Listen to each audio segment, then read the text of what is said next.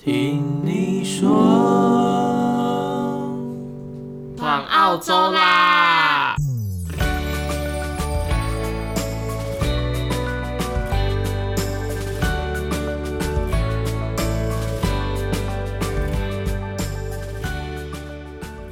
嗨，大家好，我是 Ting。嗨，大家好，我是 Nick。欢迎来到第十集。那在节目的开始呢，我们按照惯例一样，先来回复听众的留言。在上一集异国恋不恋，亚洲没卖汉堡，只是我不想吃，好吗？下面呢，哈娜留言说，这集真的让我想起很多去年发生的事。最夸张的是被一个中东大叔搭讪，吓到我不敢一个人回家。哇，这感觉很可怕，路上被一个中东大叔给搭讪。但是在国外，好像这件事情真的蛮常发生的。像我自己之前去英国的时候，一个人走在路上，就有两个男生就问说：“哎，要不要跟他们去喝一杯啊？”甚至是有时候拍个照，然后也会有人突然间就搭着你的肩膀，然后一起入境。这可能就是外国人的一个文化吧。他们觉得可能跟陌生人的距离其实没那么远，然后就有一些 pick up line 啊，就是想要跟你认识，然后就会做一些你觉得有点逾矩的举动。对啊，如果你真的不喜欢的话，就果断拒绝他就可以了。没错，才不会造成任何误会，拒绝他。那在上一集呢，我们觉得的 highlight 是 Dora 讲了一句：“我觉得跟西方男生在 date 的时候会快乐很多。”经过我们的讨论呢，我们觉得差异是在澳洲人比较会以正面的方式来肯定你的努力与尝试。下面 Super 妹留言说：“我去美国念过书，也是这种感觉。后来老公是美国人，他觉得说，与其说是肯定的表达方式，倒不如说是对方给予自己尊重的感觉。因为一直被叫不要做这个啊，不要那个啊，会有一直不被平等看待的感觉。那另外哈娜也说这个蛮有感触的。之前去美国交换的时候，觉得去那边变得很有自信。”大家都会把赞美挂在嘴边，连去买个咖啡都可以笑得很开心的回家。在台湾没有这种感觉，都被朋友笑说待错市场。嗯，看来我们这个题目也是让大家蛮有感的呢。对啊，可能就真的是吧，因为毕竟在澳洲，好像大家见面都是以称赞开始。就说：“哎、欸，我好喜欢你今天的头发哦，喜欢你今天的鞋子哦，今天很有 style 哦。”因为把它挂在嘴边，对吧？对，就是他们打招呼的起手式的感觉，嗯、也会真的让人一整天心情都蛮开心的。嗯，然后之前我们一直在想说，到底要怎么纪念我们的节目做到第十集呢？然后刚好圣诞节，澳洲这边有一个十一月到十二月限定的 Christmas Island 的邮戳，所以我们决定要办一个圣诞节明信片的抽奖活动。来感谢一直以来支持我们的听众朋友们。耶因为我之前发现东问，好像大家对明信片还蛮有兴趣的。那我们的抽奖方式呢，非常的简单。我们在这周四呢，会趁着感恩节发一篇文，只要大家在那篇贴文下方留言给我们频道的一句话，像是你的听后心得啊，想听我们做怎样子的主题啊等等，加上发落我们的 IG It's TN Talk 底线，就可以有抽奖资格喽。那活动期间呢，是从十一月二十六号到十二月二号。那在十二月三号呢，我们会抽出两位得奖者，并私讯你们询问你们希望明信片上写的是什么主题相关的内容。所以想收到听亲手写的明信片的话，就赶快去加入这个抽奖活动吧。也可以是 Nick 啦，你可以指定说是想要谁写。如果想要比较搞笑的，就找 Nick；想要比较文青励志的，就可以找我。好好，可以，没有问题。那我们现在要来进入到今天的主题。其实呢，我们现在是一个考完期末考，准备要毕业的状态。我们大概是在上周考完试的，终于结束了我们两年半的硕士人生。对啊，不知不觉好像就在澳洲这边待了两年半，然后终于结束了，就为了最后一张纸啊。其实要脱离学生身份，我第一个感想就是，终于可以做点实际的事了吧？我们终于不用做了一些 assignment，然后都很抽象，然后做了就只是为了一个分数，而不知道它实际怎么用。毕业后我们就可以真的去找工作，然后赚钱。跟大家分享一下哦，那一天是我要考完最后一个考试，然后 Nick 是要准备最后一个 presentation，结果我们几乎同时结束，然后他非常开心的奔出来大叫说：“ 我终于要毕业了！”然后一个非常开心的状态，然后我就是在那边一直很焦虑，很焦虑，因为我就有一种觉得，嗯，好像现在终于没有借口了，就真的要认真的为自己负责，想办法在社会中生存下来。但其实另外一方面，我也算还蛮期待的吧。就觉得这很像是在一张全新的白纸上创作。那这二十几年来学的技能啊，就像手边五颜六色的画笔和各式各样不同的工具。那究竟自己能把这张白纸做成怎样的东西呢？究竟能不能成为人生的毕卡索呢？啊，画来画去。就是我们那时候，我们两个人的心境真的差很多。因为我是紧张多过于期待，然后 Nick 就是非常的期待。哦，超开心！不用为了 assignment 在那边焦头烂额，真是太爽了。对啊，可能因为你这学期真的太忙了，对就是忙到他没有办法认真的去看到底有什么职缺啊，到底要做什么。他每天都说他很累。所以接下来在毕业后，我就是给我自己定了几个目标。像第一个就是我要考 PTE，那考这个 PTE 呢，背后有几个原因。第一个原因呢，就是我们在毕业后要申请的两年工作签，也就是四八五签证需要的英文检定。其实一般来说，大家是不用去重考的，因为我们在当初申请学生签证的时候，我们就有考过了嘛。它的有效期其实是三年，但我们之所以要重考，是因为我们这个 硕士念了两年半，所以早就已经错过那个效期了。过期了。对，所以我们才要重考。对，第二个原因呢，就是 PR，就是要申请这边的永久居民的话，也需要考这个英文检定，然后考到越高分，当然就可以帮你的 PR 加越多分。那我的目标当然就是最高是八分。哦，这边再补充一下，我们之所以不考雅思，要考 PTE 的原因，是因为 PTE 比起雅思更容易考到高分。那因为 Nick 之后有想要申请技术移民，就是我们刚刚说的 PR 的计划，所以他才选择要考 PTE。那我自己呢，就想说，好吧，那既然他要考，我们就一起准备，这样也比较有动力。嗯。那在澳洲这边呢，所谓技术移民，就是你的分数要达到六十五分，他就会按照你的年龄啊、你的学历、工作经验和一些你的证照啊那些来计分。那你超过六十五分呢，就可以进到一个 pool 里面。但是呢，进到这个 pool 之后，澳洲政府也是按照他每年需要的人才，去从中挑选几个比较高分的，然后来邀请他申请 PR 的签证。所以我们就只能早日进入那个破，然后等待，再等待。之后也会跟大家分享在申请的过程中遇到什么事，所以可以敬请期待。好，还有一个目标就是我决定要每天投履历，就是因为大家常说毕业即失业，但我觉得尤其在国外啊，这种就是一个过程，所以我觉得就要保持信念，你每天能投多少履历，你就尽量去投。然后就是让自己有一个一直往前的感觉，而不是一定要说啊，我没有工作，没有工作，每天很焦虑。这样下来，心态应该会很差。嗯，这也算是我其中的一个目标，就希望可以找到工作，那至少可以从维持自己基本的生活开销开始，然后慢慢的再更成长。因为毕竟我们在国外要找到工作，当然是先找到第一份嘛。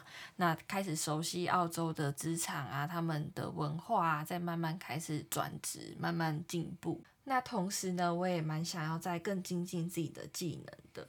毕竟我现在念行销，其实很多东西还都是比较理论的。但我后来发现自己对数据分析比较有兴趣嘛。那另外还有像理财啊，都是我觉得蛮重要的部分。其实我不是一个希望自己的人生都在工作的人，就好像工作只是为了赚钱。我希望我可以花更多时间去拥有自己更多的生活体验啊，和发挥自己的影响力。那当然就要好好的存钱，让钱可以继续的生钱，钱滚钱，就可以做更多有意义的内容，然后让大家知道喽。然后我最后一个目标呢，就是我在学生时期的时候一直没有做到，我觉得很可惜的 networking，就是要认识多一点人。因为在澳洲求职这边，大家非常常用的平台呢，就是 LinkedIn。你在上面呢可以看到各种校友啊，在哪里工作。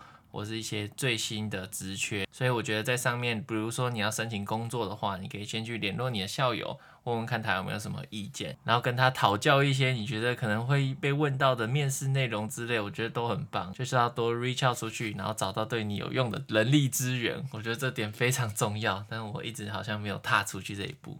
我们今天之所以会录这集呢，其实也是想要分享我们的心情，给一些可能即将要毕业或者是已经毕业但还没有找到工作的人。今年因为疫情的影响呢，虽然澳洲的确诊数没有这么多，但经济毕竟还是受创了嘛，所以现在要找工作非常的困难，尤其是国际学生。所以我知道大家的心情可能难免都有点紧张，有点低落。觉得啊，为什么会这样？怎么一切都变得这么难？但我在两三周前呢，跟我一个韩国朋友，他已经是这里的 PR，那他也跟我分享了一些他觉得国际学生在这里应该要保有的心态。我大概整理出了三个。那第一个呢是 resilience，这个也是我之前一直还蛮喜欢的一个字。它好像有一点难翻成中文，我觉得有点像是你的抗压或抵抗力的感觉。对，就是你那个反弹的那个回弹力，就是你今天可能很好，好啊，那非常的好，那你就要继续加油努力。但人生难免会碰到低潮的时候，有时候可能是哦，我自己能力还不足。或者是有时候就比较不顺遂，或者是甚至就是大环境的问题，像今年整个状况都非常的糟。那你要怎么从这个低潮中呢，去找到自己的机会，去转换自己的技能，去让更多人可以看见你，创造更多的价值？这个就是你 resilience 的能力。嗯，就是大家常说，可能比起顺境，逆境可能更能看出一个人的实力，或者是看出他的抵抗力到底在哪里。所以这也是一个非常重要的一个指标吧。这边我想要分享一个我之前在 LinkedIn 上看到的故事。今年因为疫情，所以航空业都非常惨嘛，很多机师其实都没有工作了。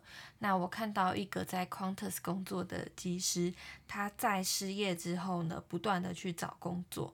像机师他们其实抗压能力很强，那在收到资讯和下决策的这个处理时间要非常的快，但是很多公司可能就不太能理解他这样子的 skills，所以他一直找不到一个 perfect match。但他后来呢，就跟他另外一个机师朋友一起创业，他们发现最近啊，大家很爱用 smart device，就是它是一个很流行的趋势，所以他们就开启了一个新的事业。就决定去帮大家设计新家的所有 device 啊，要怎么串联啊，然后用那种智慧家电这样。我就看到之后，我就觉得哇，这就是 resilience 吧。我觉得他们就真的很厉害，就是完全没有被这个困境给打倒，反而从中去观察现在社会所需要的是怎样子的人，现在产业有怎样子的趋势，去开创自己新的事业。真的，我觉得今年的疫情的影响，可能让很多人的职业啊的规划都一大转弯，都大转弯。对，没错。可是你从前没有想过的事情，然后你现在正在做，然后还做的还不错，你就觉得哇，这到底是一个不好的事情还是好的事情呢？让你发现更多自己不知道的事。对啊，像其实也因为这样，现在在家工作也变成另外一个趋势。可能以后呢，公司也不会再招聘这么多正职，他们反而会想要找那种 contract worker，因为就风险比较小嘛，弹性也比较大，大家都可以发挥自己所长。所以很多工作形态其实是一直在转变的。所以也不是说我们今天毕业了，我们就停了，我们就不学习了。其实我们永远都是要不断的学习，去观察世界正在发生的事情，才能调整自己，让自己一直都是 on track，不会被取代。第二个呢，就是 willpower。willpower 就是像国际学生，我们常常在聊天，大家都说哦，好难哦，怎么那么难找工作？但是我们其实可以换一个心态想想看，你应该要说 I will find a job。就是我一定会，你要自己先相信你自己可以，你才有可能去完成这件事情。因为毕竟当一个人非常有自信的觉得哦，我可以，我现在还不行，那我在学习，反正我一定可以的这个心态，是会让一个人散发出一种 happy happy vibe。到底是怎样的 vibe 呢？我觉得有点像一个俗语说，就当你真的想要做一件事情的时候呢。全世界都会一起帮你完成。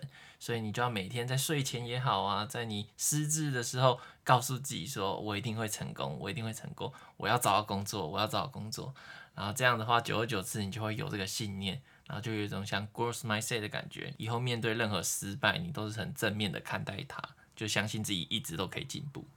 像我那时候有跟我朋友聊到说，我觉得我自己是一个还蛮害怕面试的人，就是我有时候面试官可能脸很臭啊，或问一些我不会的问题，我可能就啊噔噔噔噔，就直接 shut down，然后就突然间就整个人就怂起来。他说不行，你每天都要看着镜子一直练习，重点不是你到底讲了什么，重点是你有没有那个自信，就是是不是让人家感觉到。你就算不会，你也会很努力，你都会 try，你都会去做的那种人，大家也会比较想要跟这样子的人相处，希望跟这样子的人成为同事。嗯嗯，老板应该也喜欢这种员工，不要一个垂头丧气说哦，我就是做不到啊，阿波利去没安诺，这种感觉就不是很好哦。那最后一个呢，就是 desperate。那这就要讲到，其实很多国际学生都是有备案的，因为我们如果不能留在这里，那为什么不回台湾？那可是当你有这个 Plan B 的时候，你就不会尽全力的去努力。当你遇到困难的时候呢，你可能就啊，好吧，那没关系啦，反正我还有那个，我先不要这样好了。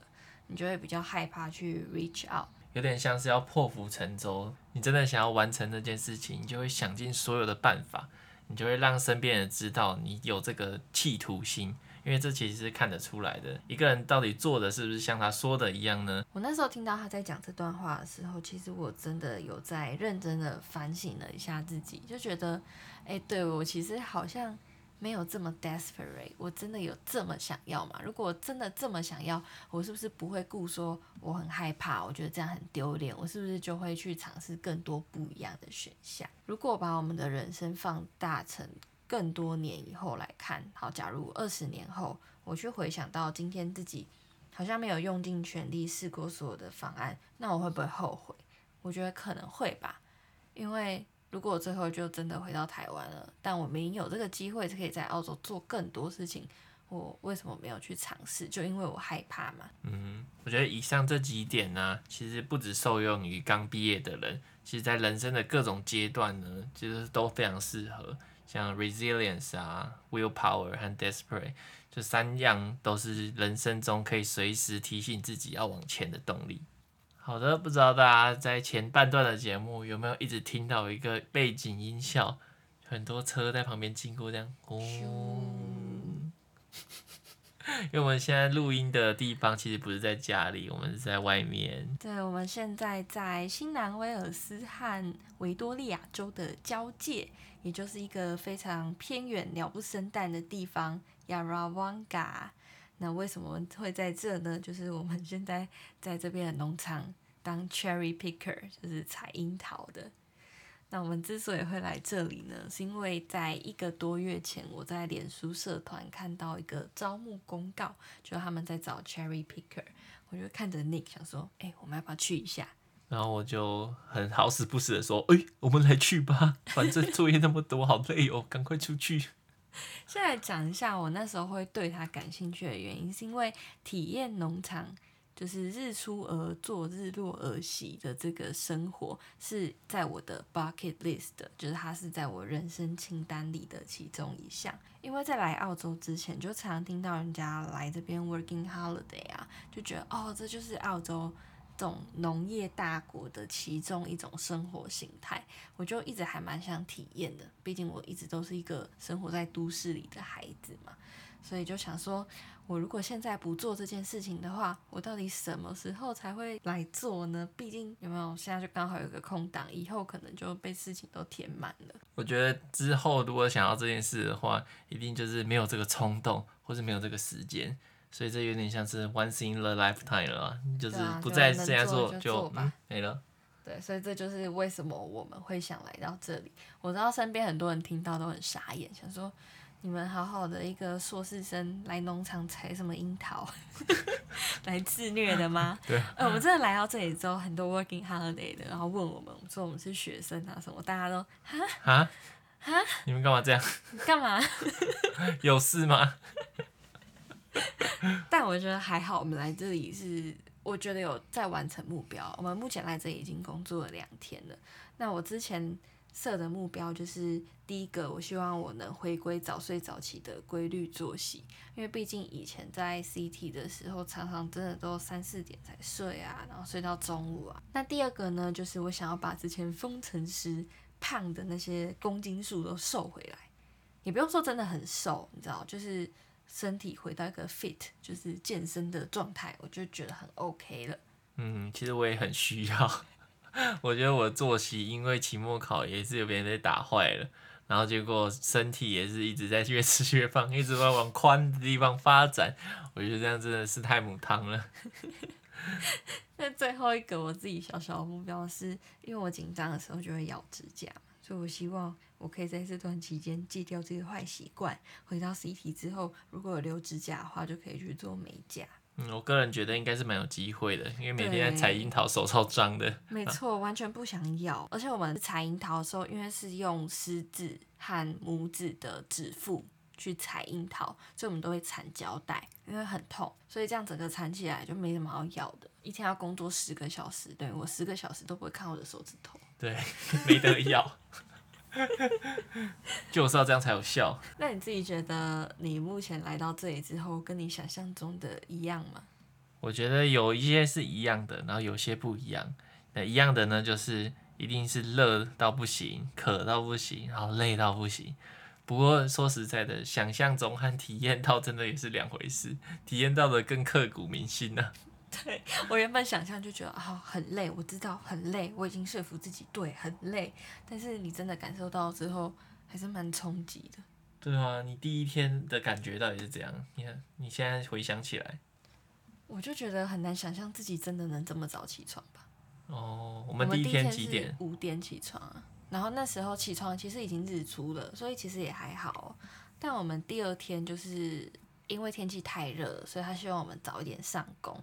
那第二天四点就起床，出去的时候还看着满天星空，然后一路开往农场的时候，太阳才慢慢升起。其实我早上起来的时候都没有很累，我都是充满着斗志。樱桃，我来了！哇，这这非常的正面的思考，我觉得非常棒。好，然后我觉得不一样的地方就是，我一开始觉得啊，来农场这边工作，可能体力是最重要的。那速度方面的话，我相信我手应该是没有很笨拙，我应该是可以赶上，只要我体力够好。但我发现真的完全不是这样，真的是很吃技巧诶。就是樱桃在那边，你要怎么用最快速度把球拔下来丢到你的桶？所以其实真的有超多技巧可以去提升你的效率，很多 mega 在里面。我们来到这里之后，其实还算蛮幸运的，因为我们没有车嘛，所以他们就帮我们安排了司机，也不是说司机，就是跟我们一样要去采樱桃，然后顺便来接我们。那他们呢，就刚好是台湾人，而且是那种神手级的，就速度超级快。那他在我们第一天结束采得非常烂的时候，然后他就跟我说：“你真的不要觉得采樱桃是一个非常简单的工作，其实各行各业就算再简单的工作，也是有技巧性的。”就不是说你可能转换跑道啊，因为它的 task 很简单，你就很容易可以上手，并没有，就是这种东西都是需要去累积出来的。还有另外一点啊，是农场真的是一个还蛮脏的地方。那我之前呢，一直是一个蛮怕脏，尤其是虫的人。但是你知道，在樱桃场，各式各样的虫都有，大小的蜘蛛啊、蚂蚁呀、啊、飞来飞去的苍蝇啊，还有一些我根本叫不出名字的东西。但是我那时候就想说啊，算了，我全身都已经包得紧紧的了，我就专注在采樱桃上，就钻进去，然后什么东西我就眼不见为净，它爬到我身上，我就直接把它拍死，就完全没有要理它的意思。